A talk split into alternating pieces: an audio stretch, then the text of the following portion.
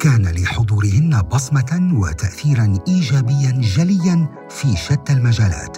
في يوم المرأة العالمي نستذكر حواراتنا معهن في بودكاست أثر الفراشة.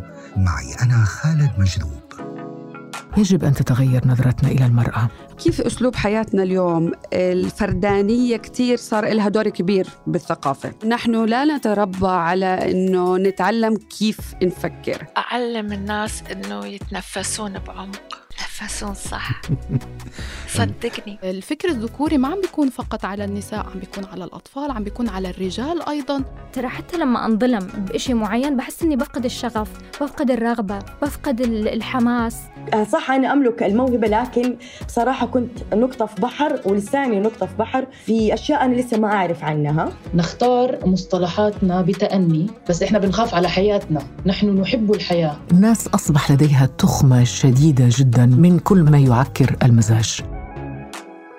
الجزيرة بودكاست تحتفل بيوم المرأة العالمي.